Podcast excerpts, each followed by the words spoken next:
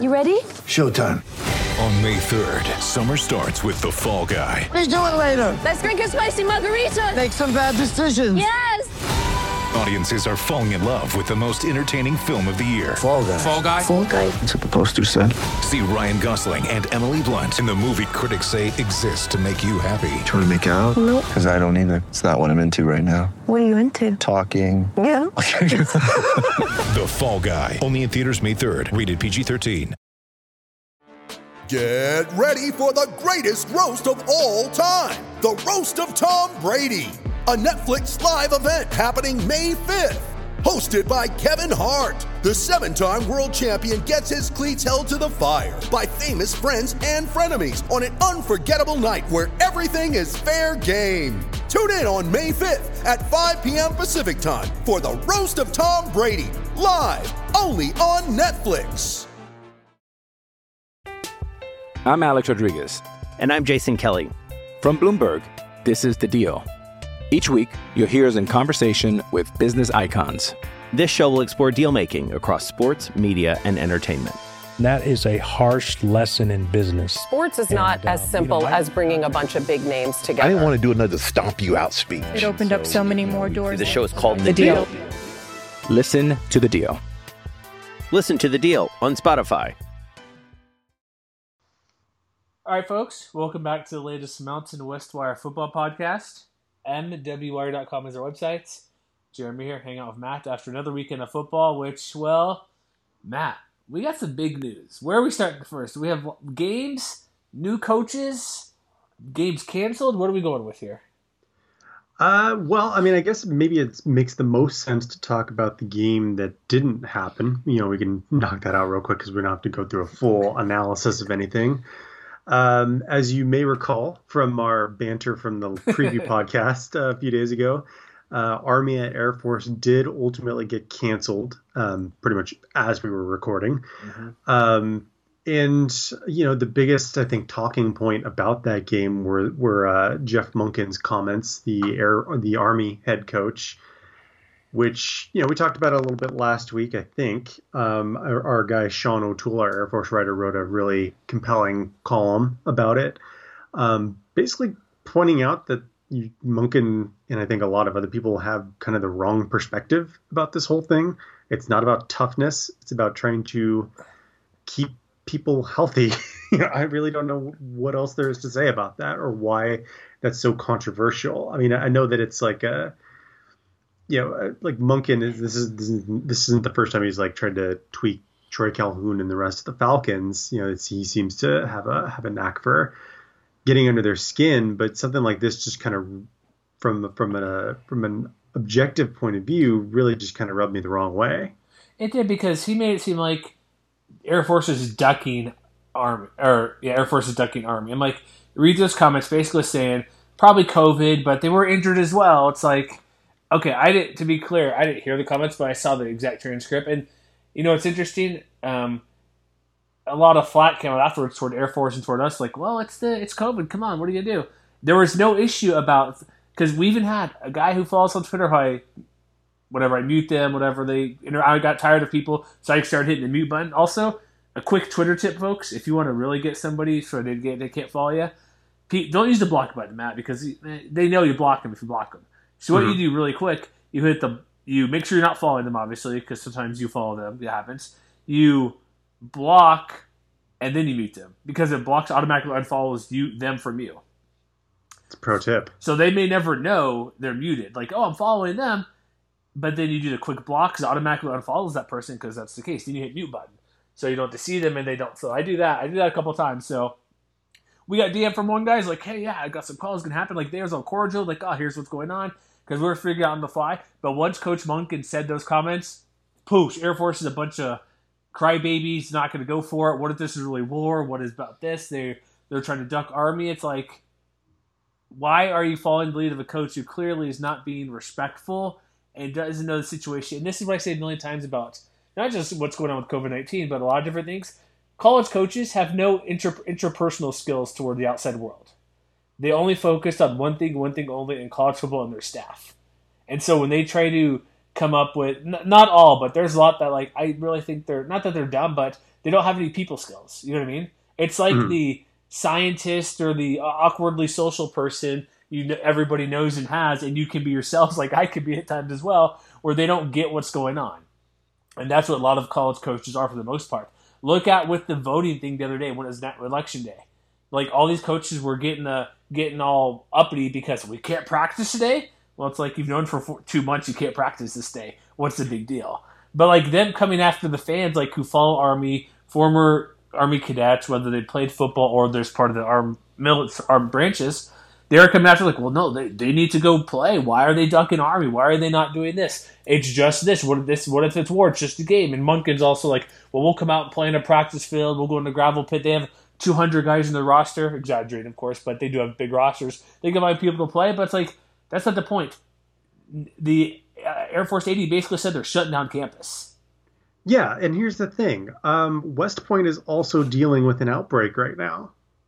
They already sequestered the football team to try and shelter them. Um, No, Matt, actually- no, Matt. They can go actually, to a field and play say, in the I think dirt. I know what you're going to say. They can play wherever they want in the dirt. Meet us in Omaha, Nebraska, or Chicago, Illinois, middle of the country to play on that backdoor field that's uh, full of gla- glass and gravel to be tough in. You'll play No, bare- here's the, football here's the thing, though, barefoot. uh, because I found an article from Ken McMillan of the Middletown Times Herald Record. So I want to make sure that that I give him credit for this because apparently Monken revealed on Friday that some of his own team have been isolated with the virus. Other people are quarantining because of contact tracing, which is the exact same thing that is going on at the Air Force Academy right now. And you know, he had the quote where he yelled, "Oh, we have when you got 200 guys on your team, you got enough guys to play with." Um, McMillan was the one who pointed out that right now Air Force has 72 active players, and Army has 163. That is more than twice as many. Interesting.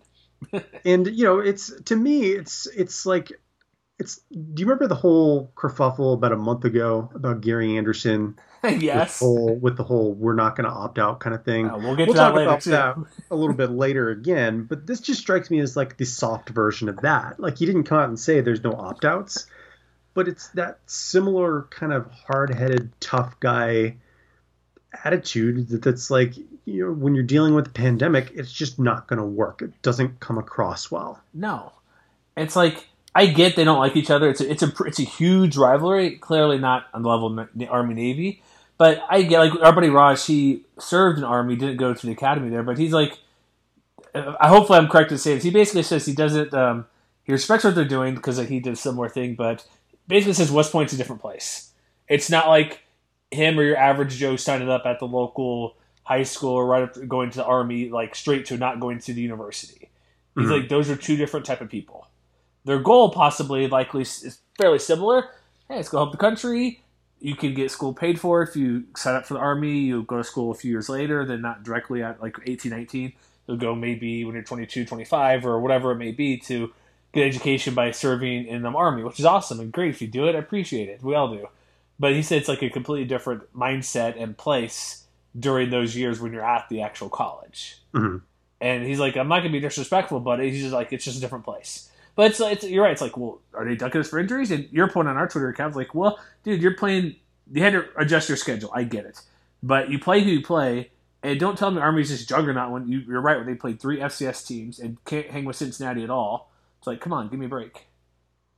Well, it, it's just the thing. It's it's a public health issue. Yeah, it's bigger. It's not an injury. It's not being hurt. It's not that. It's a public health crisis. Like here today, we're recording right now. A little bit later, it's nine twenty nine Mountain Time. I got a basically it's like an Amber Alert for your phone. It went off. Mhm. Like, I'm like, what the heck's going on? We've had like three of these past week. Unfortunate stuff throughout the state. I'm like, what now? Another unfortunate, another kid. No, the governor's actually finally freaking doing something here in the state because our numbers have gone up so high. To basically, we're freaking out at six. Okay, our state population is different, but six, seven hundred for the state, eight hundred. We've been up above two thousand the past couple of days, nearly three thousand today as of Sunday night. They're finally doing something to like. I'm not entirely what it is because we're, rec- recording right now. I'll get I'll get that info later, but they mentioned briefly like mask mandate, most likely limiting crowds. University of Utah football versus Arizona got canceled because of the st- the school didn't have enough people to play. Essentially, scholarship players was what they'd given out. So it's like Army coach Jeff Monk, read the room. Come on, Yeah, exactly. And and I put out a tweet or, or rather a retweet from NBC News because yeah. I think it was on Saturday morning or Friday night or something like that where they had a list of the states that had been recently setting like you know new highs as far as you know daily cases. It's at least ten states, right? At least. Well, it there was um, with a rough count, I would say there was like fifteen different bullet points, but what really caught my attention, which is both relevant to this and to a lot of other Mountain West locales, is I think the only Mountain West states that weren't on this list were Hawaii and California. Oh. Colorado's on it, Idaho's on it, New Mexico, Nevada's Utah. on it, New Mexico's on it, Utah's on it, Wyoming's on it. You notice have in common? Hawaii and California taking this very seriously. New Mexico is as well, but their numbers just happen to be up there. I don't want to yeah. So them, like, but... so everybody's still wrestling with it, and there's a chance that you know, in you know the broader sense, the communal sense, it's going to get worse in a lot of these places before it gets better, unless people can turn it around, be disciplined. You know, I made the joke on Twitter that you know we want our listeners, our readers, our followers on Twitter to play defense like Rocky Long. But and, and it's a joke but it's also like that's still the truth. That's our reality for the time being. And it seems like that's something that monken doesn't get that like when when something is out of your control you have to do what is necessary in order to get it back under control. I would think that a head coach at a military academy would understand that but apparently not well it also comes from above when there's nobody in charge taking the responsibility or one cohesive um, arrangement of what to do yeah. That's a problem too. It's like it, it's not just if it's president or anything, but like every state, like here, like we don't want to hype, hype on this much. We want to get the football more fun, but this is pretty serious stuff. So if you don't care, fast forward probably five minutes, we'll get to football talk. Maybe. Well, here's here's the other thing too. Is like you know we haven't even mentioned it yet, but they've already canceled Air Force's game for next Saturday versus Wyoming at, at Wyoming. Because we discussed last week that possibility because we are thinking maybe because it's a Saturday game it's safe, but not the case. Like one, one real quick I want to bring up. Okay, I'm getting I'm on Twitter, so a bunch of stuff from the Utah press conference right now for our state, which could affect Utah State as mm-hmm. well. So I'll bring it up now. So this makes okay. This I love football so much. I love watching it. I love talking about it. We write about it. For what we get in return for doing this, it's not worth for how much time we spend out it for going forward and doing stuff. Right? We do mm-hmm. it mostly for fun essentially. Yes. You get a few bucks here, and like we say, it's like guacamole money we get for us and everybody here. So a tweet right now from a buddy who works a radio station, sports station in town near me. He's kind of tweeting it out. So in Utah, no gathering with anyone in your social setting outside of your immediate family for the next two weeks. So basically, it's a hard lockdown. Mm-hmm. All, however, here's why I this annoys me, and I'm like, and I just got done this weekend. Like I've loosened up a little bit. I ref water polo, and there's a really big tournament last weekend here in town. Teams from out of state came in, so but we had rapid testing day before. If you're out of state, provide a test before so you can even travel here. So they're pretty safe. They don't let many people in, like maybe 20 people or one person per kid who's playing. So the and the pools are spread out. So we we're being pretty safe. Even that's like I probably should have been doing it, but it's what I do. Get a few bucks. So I was doing that. So I probably got lucky doing it the past weekend because it ended yesterday on Saturday. But no gathering in your social setting. However, all extracurricular all extracurricular schools. This is specifically high school activities. Um, oh no, maybe oh I made a mistake. I read this wrong. I am actually happy. I Matt, I, I, I was talking before I read the tweet unless it's championship football, which I still get iffy because the playoffs are here now. Everything's on pause except for if you're in high school football championships because that's and intercollegiate, um, um, and intercollegiate. So most of it's canceled. So I'm glad that's the case. I misread. Sorry for rambling, but it, basically it says all extracurricular activities, Sands high school sports, championship football, and intercollegiate sports are paused for two weeks. So means Utah mm-hmm. State can continue to play high school championships. They're basically wrapping up. So I think there's like a couple games left, and there haven't been too many canceled in Utah. There's been a handful here and there, but they're finally taking it serious here, and hopefully that's the case. It gets done. I'll have to get more info on it. I just wanted. I saw that from a sports guy. Figured he's going to have some updates. So Utah State is safe, basically from being able to play. Team wise, obviously, as we know, the percentage rate you got to be at and who's healthy or mm-hmm. not. Like uh, Air Force and again, University of Utah here. Utah wanted to watch them beat Arizona by four touchdowns, unable to do so because they could not play. So yeah, and, the, and the other thing too, with regards to Air Force in particular, you know, not only are they dealing with COVID, but you know they're exploring avenues that under any other circumstances probably would not be able to happen to make up this game by looking at just doing the game for the Independence Bowl because as we all know already, They everybody's accepted. eligible for postseason play. And Army accepted Anybody can accept a bowl but Army's already accepted, and so they're talking about doing that as a possibility to allow them some time between the Army Navy game and the what would have been, I think, was the original kind of proposed makeup date of December 19th. Mm-hmm. So it would give the Black Knights two weeks between their last game, that rivalry game, and then two weeks later they play in their bowl game. They, you know, not only get the postseason bid, but they get their shot at the Commander in Chief's trophy. That's And so, and so, in, in a lot of respects, it you know the bluster from Monken and others seems like a lot of much ado about nothing, especially if that kind of thing gets locked in. But you know, like I said before, it's just you know I don't know that that attitude is just is the right way of approaching things. I don't think it is. It's cavalier, irresponsible, and quite frankly, deadly. People are dying. So this Yeah. is not this is not just some little. we just passed 10 million cases in America today. I, we've had record highs, but Matt, I was told in the election ended it's going to go away. Why can't that just happen? Oh boy! All right. Um, what about Wyoming? How does this impact Wyoming? Because we need to look at. I need. I do need to look at the new numbers because remember, there's a percentage base for who's eligible for a championship game or not, Mhm. or at least for not just for any team. And so right now we have two Mountain West games that have been canceled. Correct? CSU, New Mexico, Mhm. and now Air Force, Wyoming. Right? Yes. as for my counts, Air Force is not el- not. I don't think they'd make it this year because they've already lost one game to Boise State. But if I recall from original numbers, they had to play six games.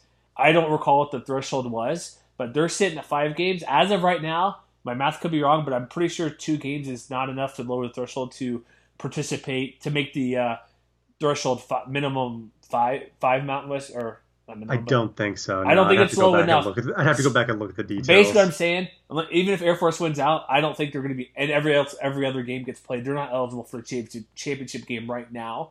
We'll see how it goes because the league's good and weird, and we'll talk about the amazing victories by San Jose State, Nevada keep winning. But at this moment, with only five league games, they're not eligible. But we'll keep track of those numbers throughout this week. That's something we can do for an article just to get people updated. But uh, should we Mhm. actually get to games? I guess now talk some fun stuff. I'm Alex Rodriguez. And I'm Jason Kelly. From Bloomberg, this is The Deal. Each week, you'll hear us in conversation with business icons. This show will explore deal making across sports, media, and entertainment. That is a harsh lesson in business. Sports is not And, as simple you know, I- as bringing a bunch of big names together. I didn't want to do another stomp you out speech. It opened up so many more doors. The show is called The Deal. Listen to The Deal. Listen to The Deal on Spotify. Yeah, let's do it. All right, so well, maybe not fun. Are we talking? Well, what's the first game of the day? I, I Thursday nights. Thursday night, Nevada 34, Utah State 9. That seems like five months ago.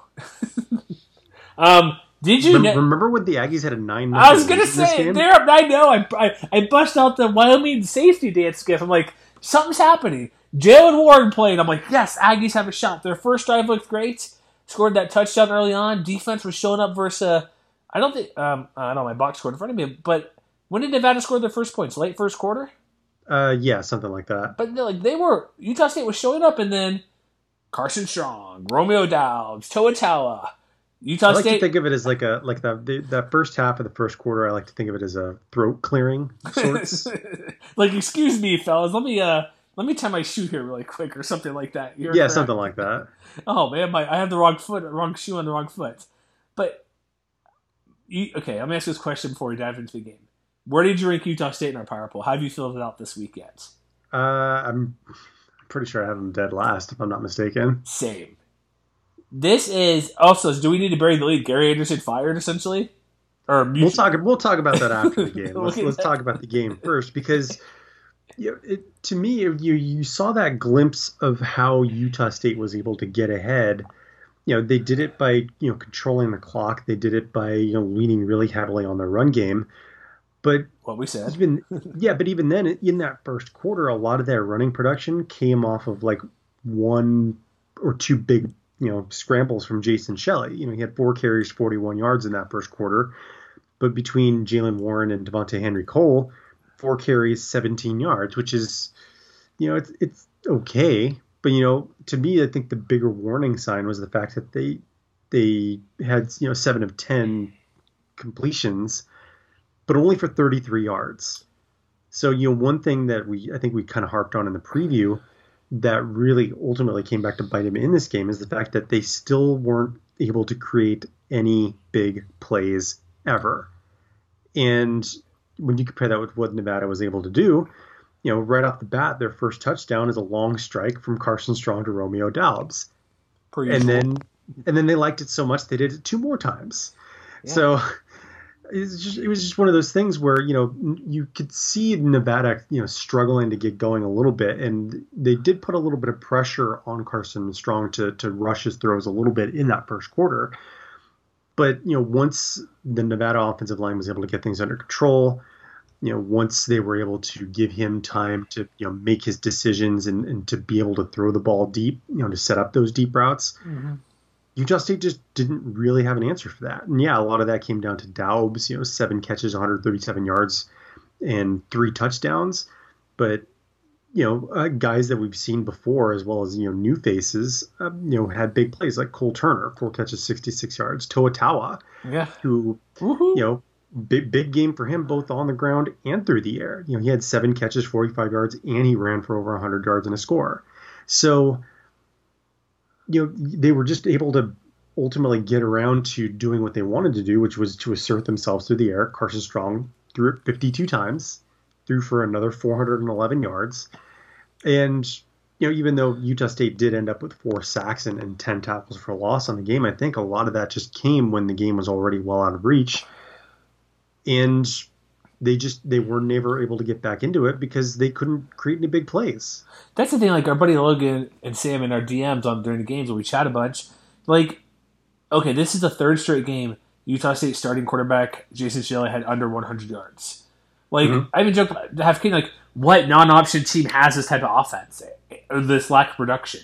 Like I I, I have to scar the record book, so it would take too long to figure out. But like, what teams have this lack of production quarterback who can't throw over 100 yards through three games. Like I mean, to me, to me the bigger point is like they had exactly one passing play of over 20 yards in yeah. that play, or actually, it was exactly 20 yards. Yes, the McGriff play. And it and it was the it was the, the it was Justin McGriff's other catch beyond the touchdown. Yeah, exactly. Um, I like I don't know what like part of it too is like they weren't allowing like maybe because here's two ways to look at it. The offense is garbage. The team's terrible there's there Jason Shelley's not a good guy. They wish they had Henry Colombi back.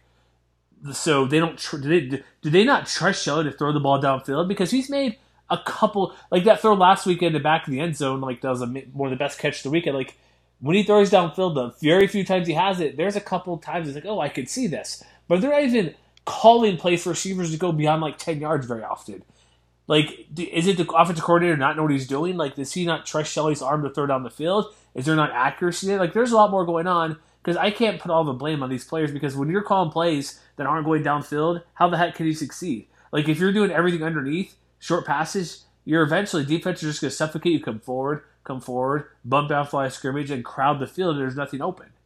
Yeah, and I mean it's particularly egregious in this case because you know for the majority of the game they owned a massive field position advantages yeah. on Nevada too. You know, their average drive started at their own 31. The average Wolfpack drive started at their own 19. And, you know, for Nevada, that just didn't seem to matter for, for them for long stretches of the game. You know, after those first three drives where they had the turnover for downs, they had the safety, and they punted. They had three straight touchdowns before the end of the half. Yes. They almost, I think, they almost had a fourth one. You know, they got to the to the 40 before they ran out of time. Yeah. Uh, and then they came back out after halftime, scored another touchdown, and then put together after three field goals drives after that. Yeah, like Utah State's defense did the first first quarter. They were doing quite well. It was nine to seven. They, you're right. You're right. The safety turnover on downs in that first, the very first drive. Nevada's like, we're not dealing with this. We're just going for it. Like fourth and two, go for it. Just past midfield at the the uh, 43. Oh, sorry, they're on 43. It's like we're not punting there they were not scared of Utah State at all. It's like, what's the point? We're in our own territory. We'll still go for it. Who cares? Utah State stopped them, got the safety. Like they made good plays early on. They forced the next drive, the first three and out. Like they were doing good. Touchdown drive, okay, whatever. They get a TD, but then it's touch. Then it kind of Wilson touchdown, offense three and out touchdown, five plays punt touchdown. Like it kind of snowballed after that second touchdown, mm. where they couldn't get going. Like any play they're doing, like they just don't like Also, where's Savon Scarver? Like, he is he even out there catching passes? One for nine yards. Mm-hmm. Nathan had well, one. He, he's one not the six. primary weapon in this offense. I think they were expecting more. More than one know, for from nine. a guy like Justin McGriff, from a guy like you know, th- like if you go back and look at who was in their starting lineup, they got four wide receivers listed, and none of them are Scarver. That's a problem. Not just for That's a problem For well, because th- junior because guy, they, all they've got a American they've got a lot of speed guys. They've got one size guy. They they don't have a size and speed guy. And it seems to me like that's really becoming a problem. Like they don't have a Ron Ronquavian Tarver, yeah, or even a big tight end that gets those passes either. Yeah, I mean, you know, Carson Terrell, I think, came back and had his first, you know, extended game action of the year. I think he caught his first pass, if I'm not mistaken. Yeah, but one for ten, that's it. But you know, they're missing, you know, so many elements of, you know, of, of a balanced offense, which I think is what they want to be. Like, I don't think they necessarily want to lean on the pass like they did in the Jordan Love years.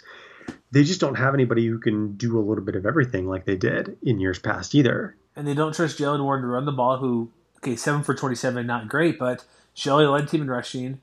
It's like there's give me a positive on this team. Like, what's the positive on offense? Like, I liked Warren, but he's not. There is much. none. That's, That's the answer. So let's just get okay. Anything else to say about this game for for Nevada side? Carson Strong. What is this? His third 400 yard game. I believe so. Yeah. Total 100 yards. Like, let me ask you this question: We're doing a pull, or doing a kind of a horse race throughout the year. We did this for basketball. We moved to the football. Basically, what we're doing is taking the top seven performances. Weird number. I chose seven because I think that's enough. Any deeper, it gets unwieldy, I, in my opinion. Carson Strong made it the first week, not last week. But if we're looking like at the best player in the league, is it Carson Strong and nobody's close? Or would you I put mean, if, if, Ronnie if Rivers were, perhaps? If there were like an MVP conversation, which you know, I think the closest thing we have is offensive player and defensive player of the year Mhm. from the conference media. Yeah. I think at this point, after three weeks, he's definitely in the driver's seat. Okay. I, I, mean, I think I think that there are other people that you can make reasonable arguments for. You know, some of whom we'll probably touch upon later in the podcast. Um, you know, one of which is probably his teammate Romeo Doubs, who Exactly. At the moment he's leading the country in yards per game. Um, Ronnie which Rivers, is you know, that's that's no easy feat. Yeah. So I mean, I think there are other cases that you can make if you want to, and you would have some standing. But for my money, it would be strong. If, Yeah. if the season were to end right now, Yeah, um, he'd be my pick for offensive player of the year. he, easy. Yeah, he like looking nationally, like he already okay, yards per game. It's a weird stat when you play a few games, but he's technically he's third in the second in the country, nine TDs, no interceptions, so it's hard to kind of gauge that. Mhm. But like his like passing percentage, like he is off the charts. Like he, like he is the guy that he's seventy three percent. Like nobody's even close to that. Like in the country, that puts him top ten. Uh, it's funny if Graham Mertz of Wisconsin stayed in one game, 20, 20, 21. But like anybody with significant passing attempts, like I would put Strong in there. Like Nick Starkel's just above him. He hasn't thrown nearly as much. Like the amount of attempts. Did you know, uh, attempt wise, Carson Strong 131. Mhm. Mac Jones, who's played six games, 177 attempts. That's it. He's already. I did not know that. That is He- that is interesting. He is that close, and he's already. And Zach Wilson, BYU, he's played eight games, is two twenty one, but they throw quite a bit. We'll get to him later, but he is up like he would be my money player of the year.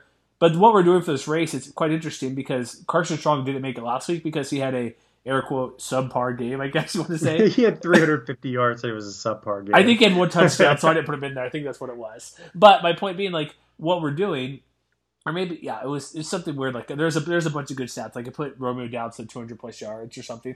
There are a bunch of hmm. receivers that were just off the charts. But what we're doing is basically you get seven points for first place vote down to one, and we're doing it each and every week. So this is a different way to pick player of the year. It still might be the same guy, but it's an interesting way to go out and put it out. So like I put him. I actually put on Utah State defender. You see how many, how many tackles AJ. Let me get the name. I'm gonna get that right here. Yeah, Vong, yeah, Buchan. I guess that's the easier way to say it. 17 tackles, 10 solo. What do you get? A sack in the TFL. I Mm-hmm. figured if you anytime you get 17 tackles, you're one of the top players of the week. That's so, fair. So he's on the list. So the, that's what we're doing. So if you haven't checked out, we're putting that out every week. But like Strong, yeah, he has to be like. I don't think there's anybody that's really that close. Mhm. All right, so what's the next game we got here? Well, we got to talk about Oh, sorry. news Oh, coming out of this game. GA, peace out. He's gone. What was the official wording? Mutually parted ways.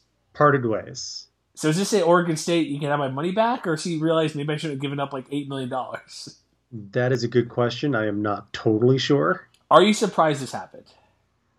A little bit, if only because you know we knew coming into 2020 that it was going to be a really weird situation for everybody to get up to speed. Mm-hmm. But you know, like I wrote in the article after it happened, you know, I think there were maybe some red flags that that suggested that this might come down the pike at some point. You mean like you no opt outs? yeah, like the whole opt outs thing, which you touched upon a little bit earlier. But you know, as recently as as uh, you know, about a week and a half ago, I guess at this point, after the it was after the San Diego State game, he came out and said that the offense still doesn't have an identity. And you know, I remember reading that at the time and wondering, you know, or just thinking of it as like a curiosity, but in retrospect, you know, even with the kind of the accelerated timeline to get up to speed in this truncated season, not a good sign that you're two, three weeks into the year you don't know what you want to be.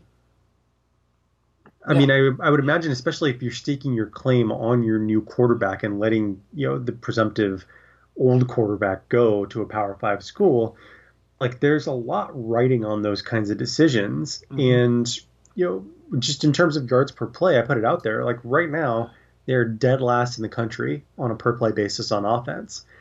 If that, I would say more than anything else, probably dooms his chances. Yeah, and so there's a lot of different things. Like uh, we already touched on the offense during the game. No quarterback over 100 yards. Like, it is a defensive coach, but defense is not good either. Like, mm-hmm. look how many times they're getting blown up. It's like I get it. They lost a couple guys in the secondary due to transfer, but if they were back, like that wouldn't make that much of a difference. This is a guy, and somebody got got after us on Twitter. I'm like, because um, Bruce Feldman, um, Brett McMurphy, all these people talking about, well, as we talked about before, about almost two years ago, or whenever it was in 2018, January, I believe it was boosters were driving the decision. And I, I said, this is why boosters should never have a say in this because when they get what they want, usually it doesn't work well. Jeff yeah. Tedford worked pretty well for Fresno State until he stepped down, mm. right? That went well. But usually it's not the case. Also, repeat coaches coming back. Like, look at John Robinson, USC back in the day. That didn't work well either. I'd have to look up others, but usually repeat coaches coming back doesn't go well either. And then we see all the Aggie fans on Twitter, like a bunch of them are silent. He's like, "This is the best move ever. He's never leaving town. He's here for ten to twenty years. He never sold his house." I'm like, "Well, dude, his kids live in the area. He's from the state. He's not going to sell his house. Come on. He makes hmm. millions of dollars. It's just a a thing to have." But this move, it is surprising due to circumstances of what's going on in this year. But for how bad they are, I don't blame them for cutting ties and saying, "Dude, you're out of here." Like I we weren't a huge fan of the hire in the first place. Like they even had a chance, like getting not that Rich Rodriguez is like a huge, huge, huge name, but for Utah State to get a guy like Rich Rodriguez who wants to be innovative on offense, and the booster says no, stop. We want Gary Anderson, a defensive coach who quit his last job at Oregon State because it was too hard, and also left Wisconsin because it was too hard for a perceived easier job in the West Coast in Corvallis, Oregon, where had he hmm. done well, it would have been like the savior at a middle Pac-12 program to do good. He is a guy, and if I'm wrong, I'm wrong, but I'm not going to think I'm wrong. He's a guy who doesn't like a challenge because he left two jobs where he was struggling. In Wisconsin, he wasn't even struggling. It just was tough and he's doing well. Mm-hmm. So I don't know what the deal is with that, but Utah State, like the booster, the guy's like, well, you don't have boosters. I'm like, I'm glad we don't because they aren't football people. If they want to back money or have some input, okay, we'll give you your ear, but your your decision isn't going to be the final one. And so th- this move they have to do, like Utah State slowly t- turning back into independent Big West Sun Belt Utah State. This is how bad they are right now. It is getting that bad. It's not going to be easy to turn around. So I mean, I I, I know that Frank Maile has experience as an interim head coach before. You know, you may recall uh, that he was the coach for the 2018 New Mexico Bowl after Matt Wells left for Texas Tech. Mm-hmm. But there's no easy answers here for their most pressing problems because they're they're still going to have to sort out the quarterback situation. We didn't even mention, you know, that Shelley got benched for Andrew Peasley and he didn't do much better. Well, I don't care. It doesn't matter. It's terrible. It, yeah, so I mean, I'm just saying, like, there's there's a lot of issues, and I don't know that just replacing the head coach is going to paper over it right away. This might be a situation where you know they need to take a good hard look at, at what's going to work into the future, what they want to prioritize. And, you know, it may require a more extensive teardown. I well, don't know. Well, what were I mean, they, they were kind of an in between team anyway. You know, just having taken a step back from 2018 to 2019. And, you know, I, I, think even maybe the most optimistic Aggies boosters, I don't think they were expecting them to compete for a conference title this year or anything. So this might just be a situation where they got to play out the string. And then when the offseason comes around, just do a hard reset, figure out what you want to prioritize, and then make it happen. Well, what's Matt? What's the reason they've been good? Offense. Offense. Yeah, and who do they hire? A defensive coach. Use your brain, people. Why do you think you have Jordan Love last year and you don't use him to?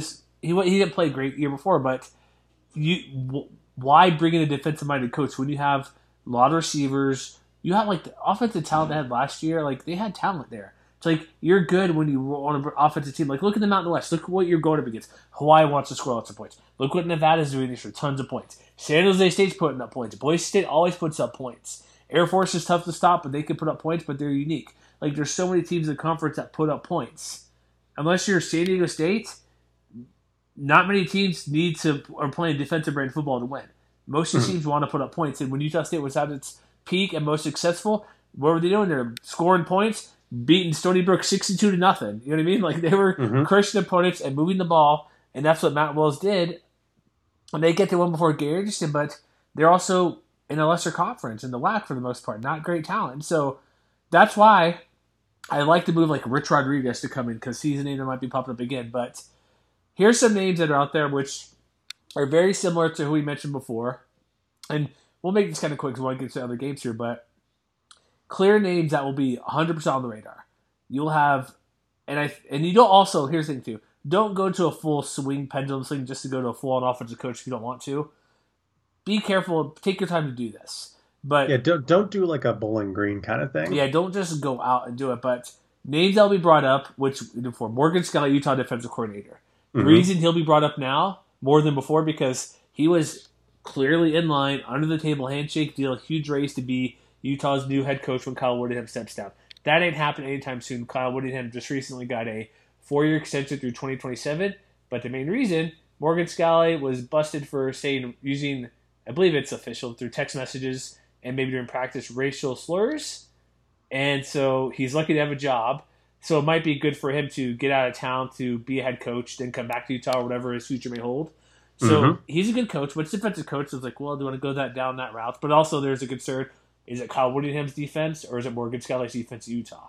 So there's always that. You have guys like at BYU who's doing really good, like Jeff Grimes or OC. You have Ilaisa Tuiaki, defensive coordinator. Ed Lamb, their special teams coach, who has been head coach down at Southern Utah University. You have Jay Hill at Weber State, who's an offensive coach who's has um oh jeez, I forget the running back name, but he's really really good All American, going to be drafted probably. A little smaller guy, but he's led Weber State to playoff appearances FCS where they haven't been very good, scoring points. So there's a lot of guys in the state that are considered, but the best name I saw, uh, Bruce Feldman over at Athletic, Graham Harrell, USC offensive coordinator. If that's an option, do that, right?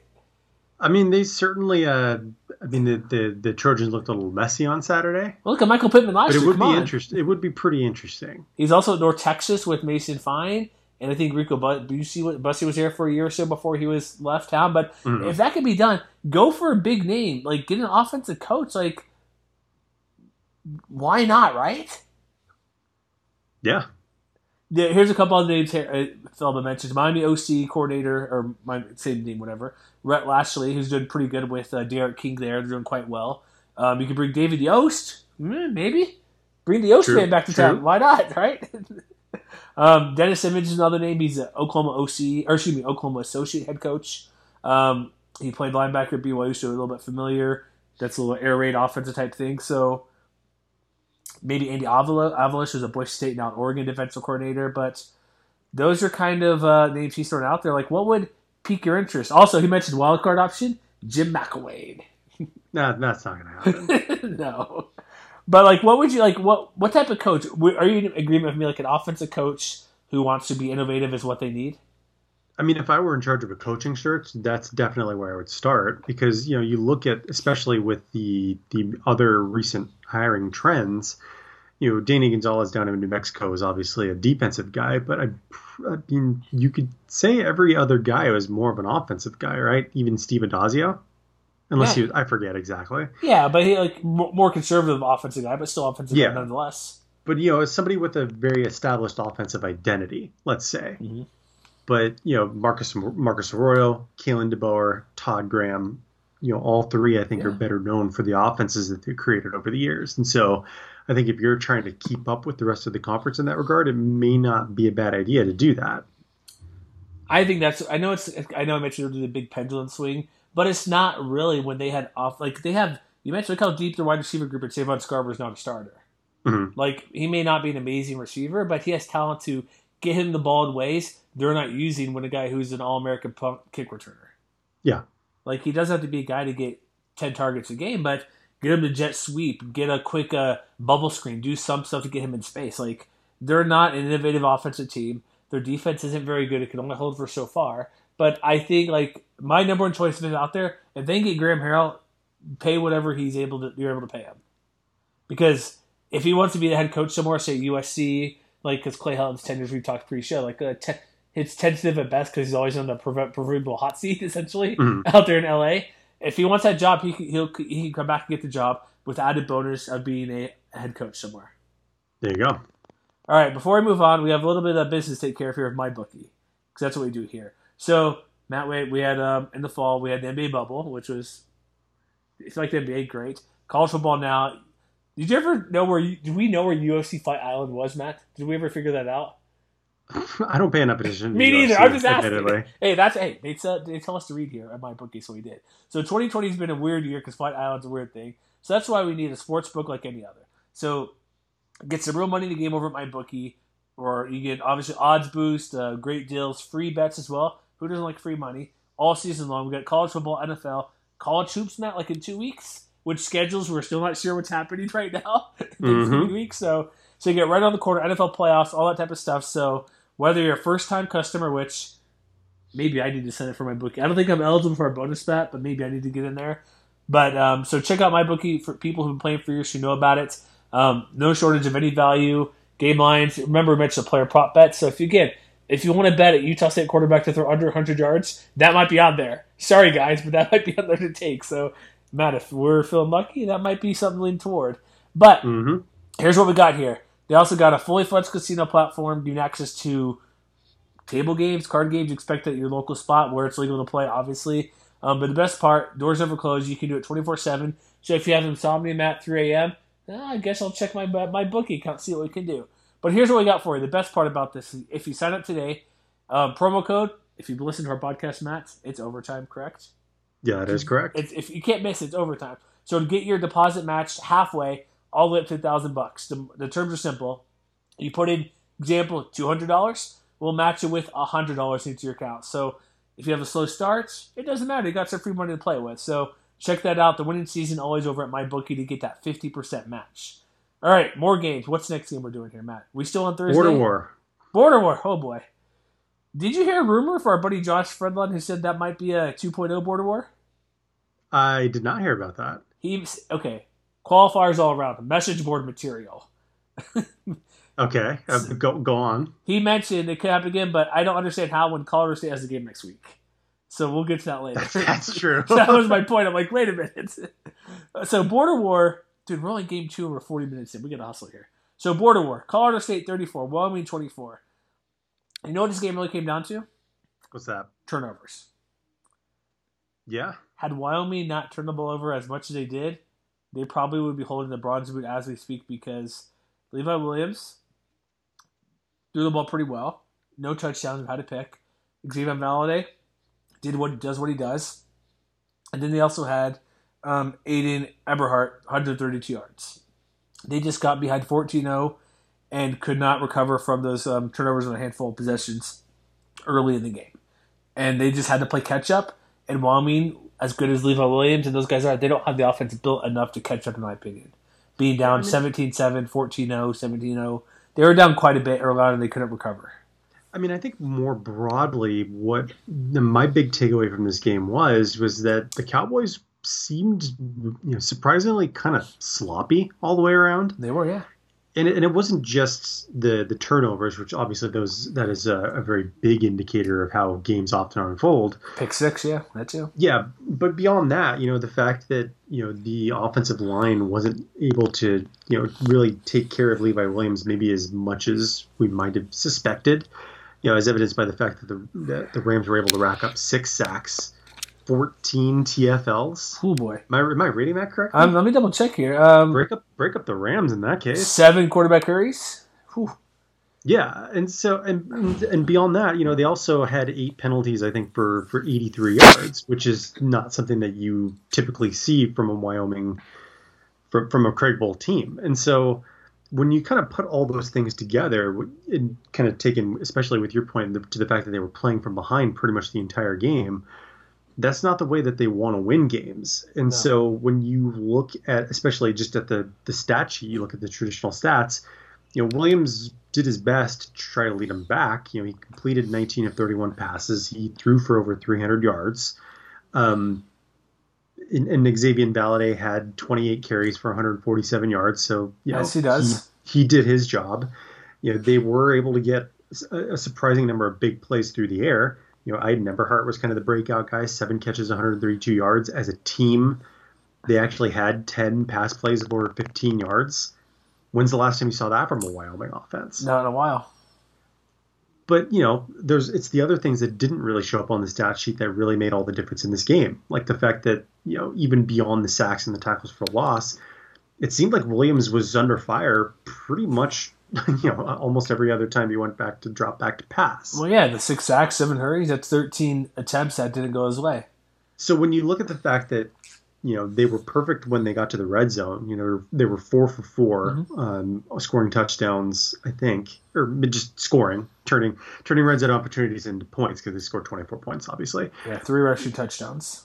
And the fact that they out they actually outgained the Rams on a per play basis, 5.8 to 5.4 you know there were there were plenty of things that they did right, but they ultimately shot themselves in the foot too many times to really stay in this game. Yeah, minus three turnovers, eight eight for eighty three penalties, four only four fifteen on third downs, one of four on fourth down.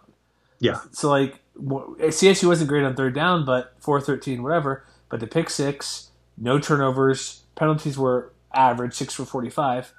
They based like yeah, Wyoming played their worst game and we're still only 10 points behind. Yeah, and I mean, you know, I think, you know, I don't want to not credit the Rams for the performance that they put forward because, you know, like I said, I think it was the defense that really led the way, not only in terms of the sacks and the tackles for loss, but, you know, another way that Wyoming doesn't want to win games is to have to convert third and long. And the Rams did a really good job of forcing that issue, especially early on in the game you know, the, the, Cowboys only ended up one of eight on third and long, which is, you know, conversions of nine or more yards. And, you know, that included, I think, one of the, t- you know, I think it was third and 12 when Williams threw that opening interception to Marshawn Cameron. So they put themselves exactly in the position that they wanted to in order to beat the to beat Wyoming. And, you know, by that measure, mission accomplished. I got two words for this game Patrick O'Brien. Mm-hmm. Because, as we mentioned in our last show, Steve Dazio would go with Todd Centeio was being too cute and too smartsy to outthinking himself. Go with the quarterback who can throw the ball.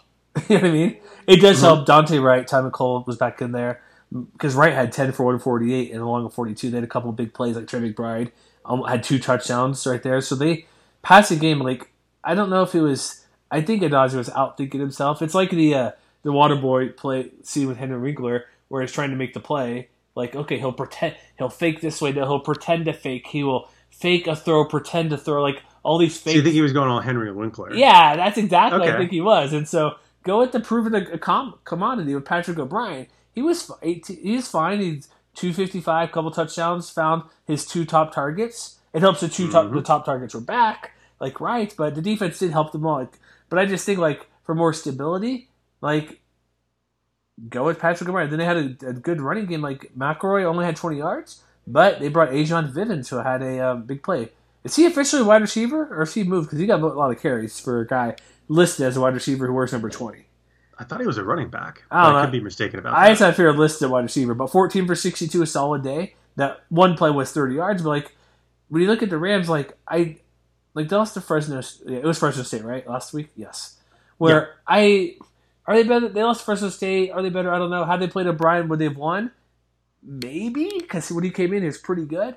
But like, stick with the guy who slings the ball around and like go from there. Work around him instead of trying to beat the scheme. It's like talent wins. Mm-hmm. You have the talent to play, or put your talent to play it out there. There's only so much you do scheme wise, structure wise, play calling wise. Go with the talent out there. It's like why mess with something? And again, Addazio is a new coach. There's things like that in there, but go with the guy who you know you can play. Because I still believe O'Brien. There's a lot of good quarterbacks in conference. Is near the top of that list. I mean, I think more so than O'Brien. Like, if the defensive line in particular can play the way that they played yesterday, this team could be a major force go the rest of the way. And you know, obviously, I think Manny Jones is maybe the big highlight, you know, hmm. because he had four tackles for loss, two sacks, and then seven total tackles. But he had plenty of help. You know, Tommy McBride, who I think we all kind of we've all kind of known over the last couple of years that like when he's been healthy, he's been productive. He had two TFLs. Scott Patchan had a tackle for a loss and a half. And you know that's a trio right there. Where, like I said, if they can stay healthy, and if they can play up to their potential, they could change the tenor of the race to the top of this conference.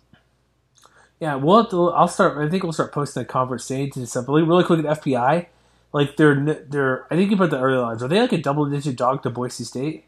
Uh, I think it was minus 14, 14, if I'm not mistaken. So they're big, like rest of the way. Just really quick, they're a huge FPI here. They're only given a 14% chance to beat Boise, I don't buy this Air Force line right now. Maybe it's not updated, but only 37 chance to beat Air Force. Same with San Diego State. only 19 percent to beat San Diego State. Like, mm-hmm. So they're projected to only win to go like to win three games this year, to be three and three. Like I don't think they'll beat Boise State, but I don't. I think they can beat Air Force, and I think they can give San Diego State one heck of a game. Talent was never the issue with this team. Coaching, and if the, and but if the coaches could put their talent in a position to succeed like they did in this game, that's why I think that you know if you're a Rams fan, you can be optimistic about their chances going forward to make some noise. All right, so um, we'll see how they go. I, th- I, think they could be. I don't know if they'll be whatever spoiler whatever, but I think they'll be in the conversation as a top half team. Yeah, I can see that. So we'll go from there. All right, so uh, is, it, is it on the Boise State game now? Uh, did that one start first? Yeah, we could we can go there. We I mean we got to go there sometime. You know how um, we should probably mention the final score first. Mention the final score. I'm doing something really quick. I'm pulling this up. It's what 51 to 14. 51 to 17. Okay, so I cover BYU for a radio station. We talk about the Cougars all the time. We got a Heisman hype thing going on. It's like whatever you believe that or not, that's whatever. But one thing I noticed, you know how this game's really a rivalry. Coach Kalani Sitake in prior games has taken Zach Wilson out early in the game.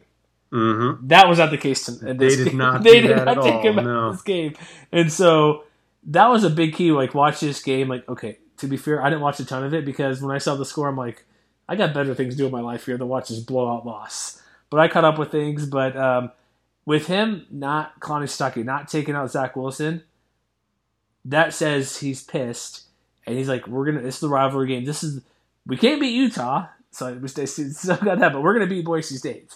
First one ever on the blue turf. But like this game, like, okay, there's two ways to look at this. BYU clearly is good. Boise State defense couldn't hold on. But also, I do realize Boise was down to what they play, four quarterbacks in this game? Yeah, so I, for those of you who didn't see the game, I feel like there's a lot of context involved there know, for how this game unfolded mm-hmm. because you know it came out you know, I think of was it like 30 minutes before kickoff that you know there was going to be no Hank Bachmeier, there was going to be no George Holani. We already knew that Dimitri Washington was done for the year, but then I saw this picture of all the Boise State players who were out for that game. You know, it was a not in bench area. You know, somebody just took a picture. Uh, Johnny Mallory from K Tech. Mm-hmm and you know you started seeing the names that were listed on there you know Latrell Caples you know a lot of role players in addition to the, some of the guys we already mentioned you know no Joel Velasquez no Shea Whiting yeah and so you started seeing all these names and it was like I started thinking back to the conversation we had during the preview podcast. I was like, Mm-hmm. well, if I had known all of this was going to happen, I might have thought that the game was going to unfold differently. And and then they lost Jack Sears in the first quarter. Not helpful. And I feel like that was that really took the air out of the sails of the entire team because, you know, like you mentioned, the defense did everything that it could to try to hang on to this game. Like I wish I could find splits from first half to second half. But because I would imagine that they they did a much better job of trying to keep the clamps on on the Cougars in the first half. You know, they forced a punt, they forced a turnover on downs. And you know, they 16 to weren't three. able to do anything with it on offense. And Yeah. then as soon as halftime came out, you that BYU went on five straight touchdown drives. Yeah, it was- and, this is and like it was Houston it was game. over that at that point. Yeah. Like you could tell at a certain point they just weren't going to come back. Yeah, this is like the Houston game where Boise struggled in the first half. Same type of thing, outscored like the final four to six touch, whatever it was, four or five touchdowns that game for a big win. Yeah. It was only sixteen to three at the half. Like, yeah, Boise had interception, but defense turnover on downs. Uh, Mhm. but then offense goes three and out. They fumble one play in. Luckily, BYU can't score any points at the end of the half. They like look in the first half drive. Like, it wouldn't matter if Jack Sears is in there or not. Punt four plays, punt three plays, punt um, interception, punt three plays. Their only points in the first half was a 16 play drive that resulted only in a field goal.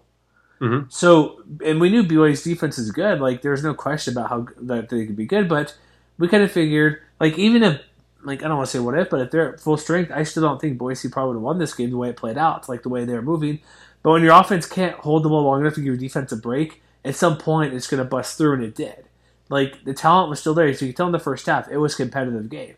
It clearly wasn't going Boise's ways by any stretch, but at some point the dam broke in the defense. When you're playing your backups, you got to go to your third string guy, the rotational guys who barely play any time. And again, they didn't get any fall camp or any extended practice to get going. Really, no spring football for the young guys, but that was tough for them to do. But again, like maybe I don't know, whatever. BYU's really good, but they were in this game to ram it down the throat because this was the only game they have all year that's worth noting to see how they play against another team. Yeah, I mean, and to to that point, you know, especially yeah, to the defense, yeah, there was like a I did find a split between you know first quarter and second quarter. It did not go well for them in the first quarter. They allowed 12 yards per play, but it was a lot closer in the second quarter when they held them to nine points, and you know that was when they had the turnover on downs that they forced. And even though the offense really scuffled throughout, like they only ended up averaging 4.1 yards per play on offense, they held BYU in that second quarter to just over five yards of play. They gave themselves a chance, and you know by that same measure, you know BYU had, or they ended up with over with 10 plays of over 15 yards through the air, but seven of those came after halftime.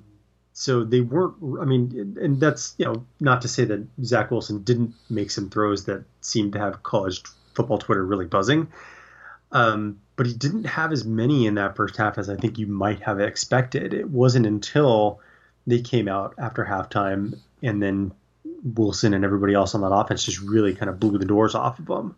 Yeah, they don't count, but you're right. Like again, it goes back to my point where when you're playing with second guys and you have to go to your third guys for rest for whatever reason, or you get no, your offense can't help a, help a brother out by going 90 seconds before you're back into play again after a long drive. Eventually, it's going to break through. Yeah, like players there, but I guess one player we should highlight really, Khalil Shakir did not give up. 10 receptions, two touchdowns, 139 yards. He was out there to try to do anything he could. But well, like, he had an onside kick recovery. That's right. Gonna, yes, he did. I was going to mention that too. The onside kick recovery. like they had, they made it was. It was just a tough day where it's not all injuries because BYU is clearly the better team. But like I said, if BYU was full strength, so is Boise. I'd still, I'd probably still would pick BYU.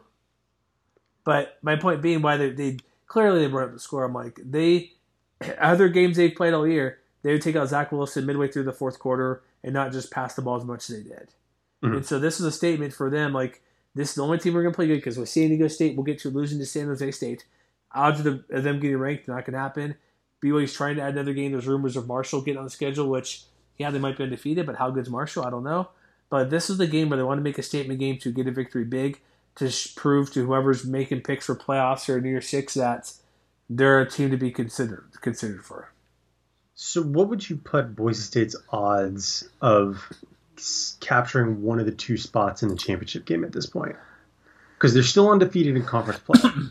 so I guess you know maybe the broader question is how concerned are you going forward? Because some of this stuff is under their control, like the fact that they they allowed Zach Wilson to come out and torch them after halftime, which you know some of that is you know, due to fatigue. They weren't getting as much pressure on him in the second half, and some of it was just you know the secondary got beat a few times.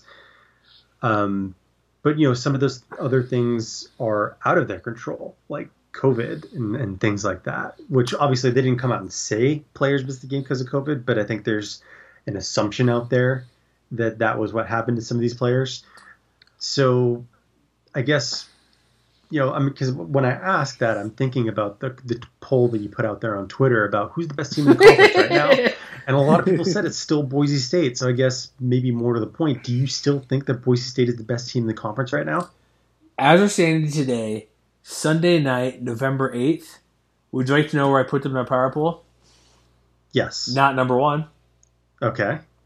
I put Nevada number one, and I okay. and I don't think that's controversial by any stretch of the means.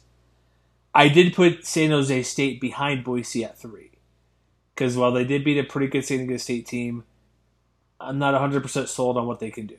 Not yet. I like what they're doing. They're undefeated. It's amazing, but also we get to see San Jose State, Boise State.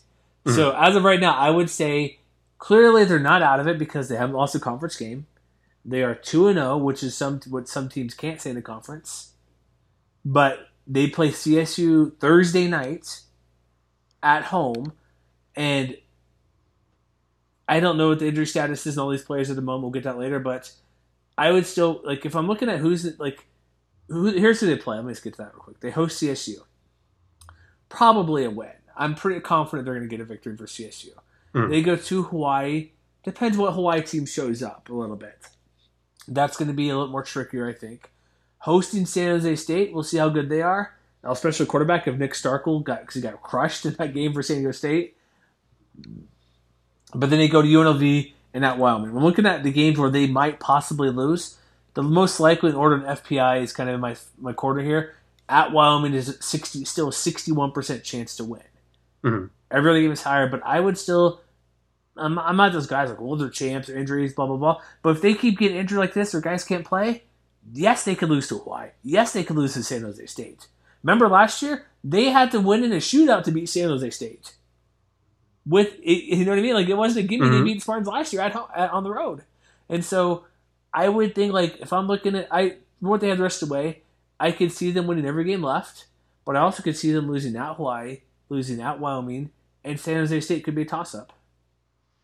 The road looks a lot tougher than it might have two or three weeks ago. Yeah, the Rams look better. Every team looks better, but I don't. UNLV, UNLV will be fine. They'll be able to beat them. But yeah, I like. It's not easy, but I'd still right now I'd put them. They'd be able to get one of those two spots, but I wouldn't put them the overall in favorite to win the whole conference. Okay. Wyoming looks that good. I mean, excuse me, Nevada looks that good.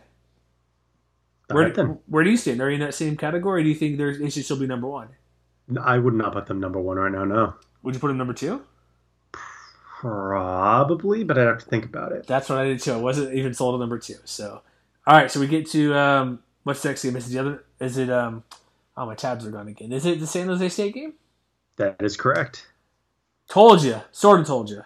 This game would be tough. The past two years, between the trenches, San Diego State, San Jose State, very tough game. Finals, man, my freaking internet's the worst. What's the final score here? My tab closed on me again. 28 to 17 in favor of the Spartans. With the backup quarterback for most of the game, correct? Mm-hmm. So how yeah, did, Nick Starkel got taken out in the first quarter. Was it a knee thing? Because I kind of watched it fast forward on mute a little bit. I didn't see. Was it a knee thing? We got that tackled. I don't recall offhand. I haven't seen any updates about it either. There are no updates ever. You don't get updates yeah. in college football. yeah, that's true. They they tell you nothing. But you know, I think it it and it looked a little dicey without him for a little bit. You know, I mentioned it in the the winners and losers column that I wrote over on MWWire.com uh, earlier this morning that when Nick Nash came in, he was a little shaky at first, and you know some of that was uh, uh, you know owed to him. You know he missed I think at least one overthrow, um, but you know that's also a credit to the San Diego State defensive line. They were able to get a lot of early pressure on him, and he only completed one of his first seven passes, and so you know, just as an outside observer, you started to think, oh man, is he going to be able to to survive against this pass rush?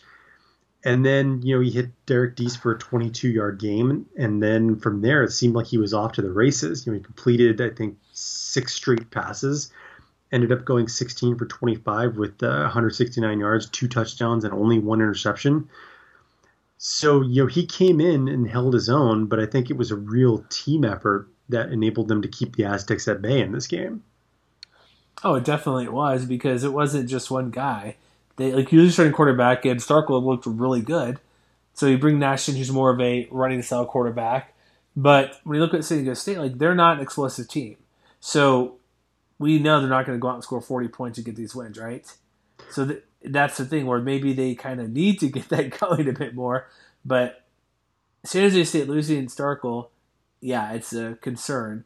But they, I don't think they'd ever really be out of it because of the slow pace Aztecs want to play and that kind of helps any team that loses a key player. So it's like kind of a, you know, I'm getting at it's like where Aztecs mm-hmm. weren't going to roll roll the game over, even though the defense is really good. Like, how the defense even shut down um, Nick Nash the whole game? It's like, well, they only need 20 points to get the victory, right? And that's all it took, mm-hmm. and they got 28 because they were able to get past. Like Nick Nash had two touchdown passes. He led the team in rushing three total.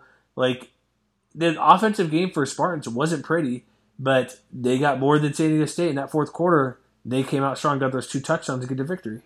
Mm-hmm. Yeah, and I mean, it, you know, I think to that point, they were pretty even overall as far as yards per play. You know, they they did outgain the Aztecs, but it wasn't by much. It was five point two to four point eight.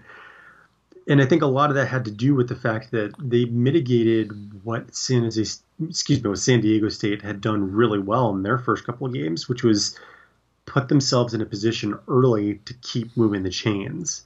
You know, I, I, mentioned in the preview, and I can't remember if I mentioned it on the podcast, but that San Diego State had been making its hay by averaging, I think, seven and a half or eight yards per carry on first down.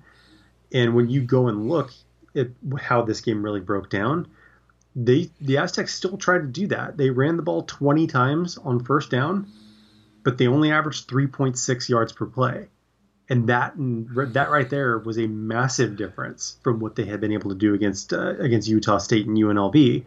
You know, some of that I would say maybe the majority of that is due to the defensive front. They really stood up and made a lot of impact plays. Kyle Harmon had himself a game, 14 tackles, including a tackle for loss. Mm-hmm.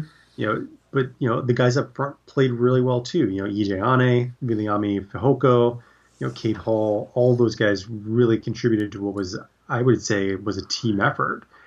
And as a result, you know, they put the they put the Aztecs in a lot more third downs, you know, that weren't necessarily, you know, easy first downs. You know, they were six for fifteen overall, which is okay, but they were one of four on third and long. You know, most of their were on third and mid, and they had somewhat mixed results. So you know, I think they, they, the Spartans did a lot of things right, especially on defense, to force the Aztecs to play a game that they didn't necessarily want to. And I think when you look at you know San Diego State's yards per carry on the ground, they held them in check even beyond first downs. Like Greg Bell had over 100 yards, but he only averaged 4.4 yards per carry. Barely. Again, a far cry from what they had done before. Chance Bell, seven carries, 18 yards. You know that in itself would have been a big mm-hmm. win no big plays either. No longest rushing play is 13 yards. And and to the Aztecs' credit, you know they were able to make up for that quite a bit, I would say, on the arm of Carson Baker because he was 21 to 30 for 261 yards. But to me, the big thing was that they had six plays uh, that totaled 169 yards through the air. And I think a lot of that came down to the connection that he had early and often with Jesse Matthews. Yeah. Yep. 139 at long to 51, three plays over at least 20 yards. Yes. So it's like. So, hmm. so they were able to pick up chunk plays. They were able to put themselves in a position to succeed. You know, they moved the ball quite a bit in this game, I would say. But when push came to shove, I think the Aztec, excuse me, the Spartans just made more plays, especially down the stretch. You know, in that fourth quarter, you know, after scoring their last touchdown, you know, their last four drives went fumble, interception, fumble, turnover on downs. Yeah, I was gonna say too. Those last, like they were, they, that's what that was basically the game because it was close. It was going into the fourth quarter. it was 14 to 10 in favor of San Jose State. Mm-hmm. And you're right, like they fumbled both those. They turned those into points essentially. Like the fumble went for a touchdown, interception mm-hmm. led to nothing, but then they got a touchdown shortly after. After they, you know what I mean? Yeah. And so that was the ball game right there. And then there's another pick, like you mentioned, another not pick, but a turnover down. So Spartans, like they're good. Like you're right. We should have trusted you, Matt. Get on the bandwagon at San Jose State. We were missing, not seeing the big picture here. But with San Diego State, like what what hurt them, like we mentioned before, if Carson Baker is having to throw this many times, they're not doing well, and clearly that happened. And the more they throw, the more mistakes they make. Running game was fine, but not what they wanted to be. Excuse me. Going back to like the past couple weeks, even last week, where they rushed over everybody and everything last week in their victory. And so this doesn't mean San Diego State's not very good. It just means that Spartans defense, like they gave up a like a decent amount of yards, but like where it mattered, they clamped down and stopped. Like you mentioned, the rushing game was what two point two yards per rush. Mm-hmm. That's not good. I know that sack yardage included, but like they did pass a bit better. But if if, if you're gonna tell me Carson Baker's gonna throw for two fifty or three hundred yards, I'm like, fine, give it to me. I'll beat you because that means you're not running the ball well. Yeah. Like there weren't penalty issues. Like San Diego State held the time possession by 14 minutes. They were a decent six to 15 on third down, but it came to they had very few penalties. It was the three turnovers and the, the last turnover on downs in the fourth quarter. Like the fourth quarter is what did them in. They just couldn't keep going. They just lost whatever was working well. And yeah. the longer it takes for Baker to throw, I'm like, you're fine, do it. We're gonna beat you. And I think that they had the appropriate aggressiveness too you know, because when when they had those two turnovers on downs, you know, they were at the San Jose State 20 uh, in the early third quarter. That was their first drive, I believe, at a halftime. It was, yes. And then and then the last ditch drive, and you know, that was it was a right process. They just didn't get the result that they wanted, which I think is a credit to the fact that they didn't necessarily lose the game as much as San Jose State earned it. Like it was a back and forth game, and there was you know plenty of instances where I think you know things kind of unfolded in a different way. You know, this is not necessarily to say that the Aztecs are doomed or anything like that. I think they're still going to play a major factor in in the race to the top of the conference. But you know, now they're going to have a little more work to do, and they're going to need to get a little help to get back into one of those top two spots. Yeah, they need help because they've already lost. Well, head to head, I guess we'll get to standings. Maybe I'll do that this week for three games, and it's going to look kind of weird. But like, so do you think San Jose State's a legit contender to get one of the top two spots? Uh, yeah, I think so. There's only three teams undefeated: Boise, mm-hmm. San Jose State, Nevada. Yeah. When when is that Nevada San Jose State matchup, man? Whew. I think it's like two or three weeks from now. That, if I'm not mistaken. That's a pretty big game, right? I don't have their schedule. Uh, no, actually, no, no. Excuse me. Season finale, Friday night game. Oh, okay. All right, interesting. Yeah. That, so I mean, they and they've got time to build momentum. It's you know, it's they get UNLV next week, which I believe they're favored by two touchdowns to win that one at home. What? Wait a minute. What? Two touch- like, when does that happen? Never. San Jose State says two games this year, double digit favorites. That's true. Whew. Fresno will be a pretty big matchup. We're going to learn a lot more about them in the couple weeks after that, you know, on the road at Fresno and at Boise. But I think what we've seen from this team early on, like the defense looks much improved. You know, they held Air Force in check. They held San Diego State in check. They did what they needed to do. And, you know, especially if the offense comes back 100%, if Nick Starkel is able to be back in the next couple weeks, this team absolutely has all the pieces to be a factor. All right, so let's go to the next game. All right. Fresno State 40, UNLV 27. How come nobody's talking about Ronnie Rivers for being an amazing player? Like he's always the never thought of for the best running back in the conference. We well, maybe you. Well, I mean, we we we've noted he's one of the top four, but we always kind of put him behind Charles Williams, Xazavian Valladay. Like he was just right there, but not quite. Mm-hmm. This year, he's clearly the best running back. Right? Specifically at this game, four touchdowns, mm-hmm. 99 rush, receiving yards, 133 rushing. I'll list all the stats off if you want, folks. He was on point and was a big reason Fresno State won 40 to 27. That's true. I mean, I guess you would say he was probably the reason yeah. they were able to hang on. Sure. Because you know, for for long stretches of this game, what it really came down to is you know which defense was going to make a stop. Because UNLV was right there for just Yeah. about three three quarters, and it wasn't really until they they blinked, and and by that I mean they you know, Fresno State ultimately forced a couple of turnovers that really changed the tide of the game, but UNLV hung in there and they had a lot of big plays on the ground. You know, Max Gilliam, he only had 160 yards through the air. He only completed about 50% of his passes, but you know he yeah had a couple of big connections. He had the one big strike to Tylee Collins, and he had a 71 yard touchdown run on the ground that fooled just about everybody on the Bulldogs defense. So you know they I think this was more what I expected to see from the Rebels you know back in week 1 and so I think if you're a Rebels fan yeah it's frustrating to see them lose this game and and there's you can say that yeah they'll probably still want to clean up the mistakes in, the long run especially the turnovers but you can feel a lot better about their chances to at least create headaches going forward if they can play like this especially on offense You think it'll continue though? I mean is that, maybe the, is that the big question? Maybe, maybe. I think the big question is: Are they going to? Is the passing game can it take another step forward? Because I think to me that's kind of the big question. I agree. Like they played both quarterbacks. Like Ronnie Rivers looked great, but they combined for twenty for thirty-five, which is fine, but only two forty-four and one TD. Like Mhm. they need. If that was one quarterback, I'd be more confident. But like if they, you're right. I think if they get the passing game improving just a little bit, like they're no team, I would put as a contender for the conference championship game. Yeah, and I mean one one thing that really played a factor in this game too for for both sides, which I think helps to explain why it was so even for so long, is both defensive lines were able to get after it too. You know, like both offenses had their fair share of big plays, but you know, Fresno State racked up six sacks. UNLV had four, and that was not something that you really saw from from either team a lot, or maybe expected to see from either team, especially the Rebels.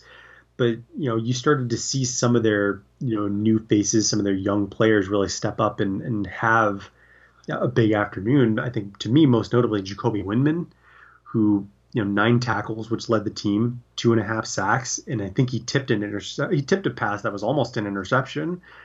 So you know, those those those little things that don't necessarily show up on the stat sheet that again could make a big difference for this team going forward if those kinds of things go their way. So is there a quarterback issue at Fresno State then? No, no. Um, after the game, and I think this was from Jackson Moore over at the Bark Board, they mentioned, or Kalen DeBoer mentioned that, you know, he just saw an opportunity to get Ben Wooldridge into the mix, and that's not necessarily an indication that Jake Haener is about to lose his job. Um, and honestly, I think the way Haener played, you know, he had his own long touchdown run um, off the zone read that uh, fooled the Rebels defense. He went in untouched, and I think if, you know, if you're a Bulldogs fan, you're not complaining about that. Nope. Um, and, and he was 15 of 23, 164 yards and a score. Otherwise, he didn't have any turnovers. So I think you know maybe it wasn't necessarily like a Carson Strong level passing performance, but he did exactly what they needed him to do. Then what? Like what's like what opportunity did they really see when this game was a tight game? Like that's the weird question. Like you mentioned, as most people did, it was tied going into the fourth quarter. Mhm. What opportunities beforehand was like, oh, this is a good chance for a backup quarterback in a game where it's tight. What coach does that? I mean, I'm not totally sure. I, I- It's just peculiar, right? I mean, you're seeing it. I mean, you kind of see it everywhere at this point. I think you, you know you would have seen it in Wyoming had Sean Chambers not gotten hurt. You know, Sure. you've seen it. You would have seen it in San Jose. Um, you know, had Starkel not gotten hurt, I'm pretty sure you would have seen Nash one way or another in that game. Um, so I mean, I don't know that I can speak too much to the reasoning behind it. You know, some of it's maybe just preparedness. I don't know. Could be. Uh, but let's look at UNLV. Let's talk about that. Max Gilliam had a pretty big day. He threw his passing game wasn't ideal, two uh, two picks, but he Hmm. rushed for 139 and they had a lot of designed runs for 16 carries. Now I get it, one was 71 yards, but they kept going after it, trying to chip away, and they kind of did. I'm wondering if that's something they want to go forward. But you have Charles Williams back there, but he wasn't clearly effective either. like he had one big play, 27, they ended up with 89 to the TD. Like they rushed a lot, but they didn't get really like big for their buck. Mhm. And so I'm wondering what's like going back to quarterback. Like they struggled on quarterback, which is obviously positive, right? They don't switch around. Yes. you don't want to see that. But like the running game overall, I guess is better than I thought. They went five point three. I was looking at the wrong numbers there, but like, I'm wondering if like if if they saw something in Fresno State's defense. Is this same? Is this an issue with Fresno State? Because we saw versus Hawaii, we saw what Colorado State wanted to do, and then we see this is the second quarterback where Fresno has allowed 100 yards against on the ground. Mm-hmm. Is that like a concern going forward? It might be. I mean, this, this is the kind of thing that I was referring to when we talked when we kind of did the the refresher mm-hmm. uh, predictions podcast a few weeks back about you know the, can the defense do enough to keep the offense from being held back and I think that's kind of what you've seen a mix of in these first two or three games. Because, you know, again, I think when you look on a on a per play basis, I'm trying to see what how the two teams stacked up. I'm having trouble finding that number. You know, they they had I think just under seven yards per play. The Bulldogs did, but they also gave up a little over five yards per play.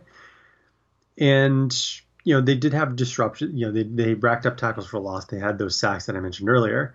So you're seeing a little bit of the good and the bad when it comes to this Bulldogs defense. But I think it's definitely something to keep an eye on because, you know, UNLV is not necessarily the most prolific offense, but they got away with it.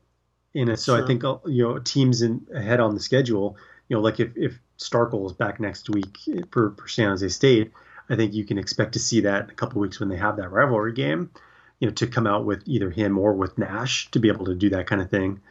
Um, but it's those kinds of you know explosive plays, those kinds of hindrances that you know, depending on how well they resolve them in the weeks to come, is going to make or break their ceiling. Okay, no, I get it. I hear you. So, as we've been doing, I guess we're at the quarter away almost. How many games we got? Seven games, so it's worth the third away point. Yeah. You is let me ask you two questions. Is UNLV going to get a victory this year? Do they play Utah State? I'm not looking at the schedule quite yet. I don't have that in front of me. They do not, apparently. So they go to San Jose oh, State, to CSU. I, do it. Say I do feel better about their chances of possibly stealing a win at some point than I would have, you know, if you if we talked about mm-hmm. this two weeks ago. I agree. I'm in that same category. Who is it? See, they go to San Jose State. Probably not. Probably not. They go to Colorado, Colorado State. Maybe. Yeah. That I mean, might... if, if, I'm a if I'm a Rebels fan, I'm penciling in the the, the home game against Wyoming or Ooh. on the road at Hawaii to end the year. Really, home versus Wyoming? You give them a shot? Yeah, why not? Well, they always got a shot, but I not me.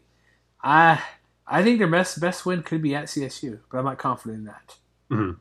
All right, so let's go to the final game of the day, the late night game chippy, feisty, points, missed, Weird. missed tackles. Kermit the Frog cardboard cutout I saw during one point during the break. I must have missed that. It was during I don't remember when I was because I tried to watch it on my Roku TV. I couldn't get to work because mm. I was watching my phone, but I did see a Kermit the Frog cardboard cutout. All right. So 39-33 Hawaii versus New Mexico. Does Jared Smart just fly? Does he float? What is he doing that two point conversion? How does what he? They put, what do they put in the water out there on I, the island? He was like a good. It's like it's like a hail mary jump ball in the corner where he like was el- his elbows were at everybody's helmets, like, and he just came up and who caught the ball, got the one foot bounce, and basically sealed the game. But like that was a weird play. He's only I say only six feet tall, so he's not like a giant six four receiver. But that was a there were a lot of eye popping plays. Now it's probably the play preceding it was amazing play, the zigzagging touchdown run down the field where New Mexico couldn't wrap up. Like, oh, that's an amazing play. Two seconds later, look at this. There's seven guys, and Jared Smart comes out comes out top of it where nobody within yeah. like six inches or eight inches or twelve inches of him. But this is an exciting game. New Mexico, you're up seventeen to seven, guys. Keep it going. What happened? Why? This is a fun game to watch. Mm-hmm. There are a lot of good plays in this game. Like New Mexico comes up, touchdown, field goal, capitalize off a Chevan Cordeiro touchdown. They're up 17 to 7. They're up 20 to 7 at some points. But then, Wyoming, or not Wyoming, jeez. I don't know why I keep saying Wyoming, but why? Slowly chips away. Defense forces a couple punts. They get the touchdown. The big turn for me was they forced a punt at the end of the first half. Then they score right away. They scored three straight touchdowns to go up 28 20. That kind of. It felt like at that point the game was in hand for Hawaii, but New Mexico was kind of playing catch up and just couldn't quite get there. Yeah. So what do you? Yeah, make? I mean the, the Lobos were pretty feisty in this game. Yeah, Tevaka Tuioti looked pretty good. They had. Can we not forget? Can we, we have not mentioned Nathaniel Jones yet, Matt, who had that pretty sweet forty-one yard run, ninety-six yards, a touchdown. Did Like- you know that he was a high school teammate of DJ Uiagalelei? I heard that a couple times last night. Yeah, Yeah, because they mentioned that on Twitter. I was like, I did not know that. did he? Uh, that's. But I could, but I could see why New Mexico likes him now. Thirteen, yeah, like you said, thirteen carries, ninety six yards, and a score. They had explosive plays. New Mexico had at least Mhm. three. What? Let me see. Okay, I'll count these nineteen-yard plays because it's close enough. But three, four, five, at least seven plays of nineteen yards or more. Mhm. Like this team moving the ball down the field, like Hawaii, okay, they're fine. They're like an amazing team. Like the offense looked more like what it was last year than last week. Because Cordeiro, 410, 4 TDs, the two picks. But New Mexico was right there. Like despite all the yards given up, New Mexico's rush defense was really on point. Like Miles Reed only ran 27 yards, and most of that came on one play. They New Mexico didn't really get to the backfield, only three TFLs, but they were not allowing big plays for Hawaii in the ground game because we we felt with Todd Graham they'd want to be a bit more balanced running the ball. We knew Cordeiro would run a, run a bit, but they need to have he can't be the leading rusher. It's two or three games where he's the leading rusher. It just happened Hmm. he threw for over 400 yards tonight. Yeah. last night. Well, and, and to me that makes sense because I think that's going to be the big question for the Lobos defense, kind of until further notice. You know, because we saw it, you know, last week with with Nick Starkel, we saw it this week with Cordeiro. Mhm. So I think you're going to keep seeing it until the Lobos prove they can stop the pass. I really don't see why anybody would do anything else.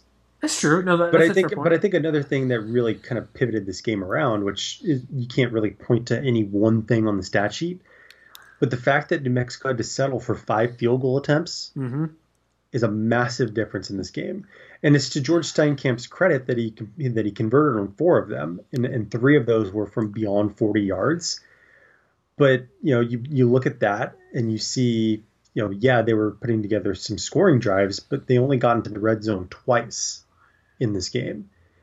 And you know that, that I think is a credit to the Hawaii defense, where they were able to you know be able to keep the the Lobos at arm's length. And and what I look at when I think about that is the fact that the Lobos were only five of fifteen on third downs. And and granted, the Warriors weren't much better; they were only five of thirteen. But Mhm. you know, if they if they could get at least a little bit better performance, you know that you know a third down at the at the thirty yard line is you know one of those things where you know if they make it, they keep the chains moving. They could potentially go for six or seven rather than three. And in a game that ended up being as close as it was, that's the kind of you know defense that I'm, I'm trying to remember who came up with the term. It's like it's not the red zone; it's like the maroon zone. The uh, the the section of the field between the 20 and the 40. Never heard of it, but okay, continue. I forget who came up with it. um, I mean, to me, that's where Hawaii won the game yesterday. Yeah, yeah, yeah. I agree. It's like New Mexico needs to do a little bit more passing, a touch more. I think just because Tuioti did okay, but well, they see whatever it needs to be. It doesn't need to be passing. It could be rushing, but they see you're right a little bit more efficiency on those situations where they got close, they just got stopped. Like had they gotten two of those possessions inside the red, gotten closer. Like if you kick five field goals, you make four. Imagine if they score two touchdowns. This is a they run away with this game. Mhm. They get Well, and and to to your point, you know, especially when it, you know both teams weren't shy about throwing on third downs. Um, but you know, one of those real subtle stats: Hawaii was six of eight through the air on third downs, um, and and converted three different opportunities. New Mexico was only three of ten for 19 yards, and they only had one first down through the air. There you go. That's why I say gotta get a little bit better passing. Yeah, And also, head coach Danny Gonzales, he's feisty, not happy, and doesn't care they, they were close. Does I don't blame them. No. I mean they, they've been competitive for two straight weeks, which I think comes as a pleasant surprise. And Yeah. so I think you know if, if you're a Lobos fan, you can be. I, I mean, it's understandable that you would feel a little miffed that this one got away from you. Yeah, he's like right here. He's like, yeah, we tried hard. Basically says that's a loser's mentality. So he's not holding back for anything. Mhm. And like, here's the thing too. Like they, they're. I think it's fair to say their offense is ahead of their defense, but they have two really good defensive coaches on staff to get that fixed within a year or two. Yeah, With Danny like I Gonzales, said, there's there's going to be along. some growing pains. Yeah, but I think New Mexico has, while they have not won a game, they have outpaced my expectations so far already. Mhm. Because San Jose State, whatever, but like they, they were, it was still pretty close. It's just they can't finish the games. That's the problem right now. They're competitive throughout most of the game, but then there's when they're not great teams, which they're not a good team. There's a point in the game where they slow down, step back, and they can't get stuff done. Like they play Nevada next week, they're not going to beat Nevada. I don't think it's going to be close versus Nevada. But when they go to Air Force, yeah, Utah State, yeah, Wyoming. If Wyoming offense can't score points, I'd put them into some conversation of potential. And UNLV is close to Fresno State, Matt, and I'd say New Mexico and UNLV are sort of close. New Mexico a touch higher, so that game's not out of the question either. Like they, Mhm. they're not going to win all those games, but I can see them winning at least two games this year Yeah. two out of uh, six or seven, whatever they're playing. I don't know. I don't know who's playing how many games yet. Maybe we need to update that, but that's where I'm at here today. Anything else to add? We've gone 90 minutes today. We've had a long show tonight. I think we're pretty much all set. All right, so check us out, mwr.com. Anywhere you find our podcast, download, subscribe, tell a friend. Uh, check out, we'll have coaching updates for Utah State. We'll have uh, more previews. We got next week, we have our power rankings. Everything about the sports coming at Mountain West football. Basketball, too, in a couple weeks. So stay on the stay out for that because, Matt, at the moment, we have like no official schedule out. So it's going to be a lot of uh, hurry up and wait for college basketball, I think it is. Yeah, right. One of those type of things. I saw, I think it was D1 Docket who does good stuff on Twitter. They tweet, they follow all this stuff. I think they, some school from some small league release their schedule. I think they mentioned it was like maybe the 30th full schedule release, and there's 340 plus college basketball teams in Division One. So Mhm. it's for everybody. But check everything out we got got going on, and we'll be back next time in a couple days to preview next set of games, folks.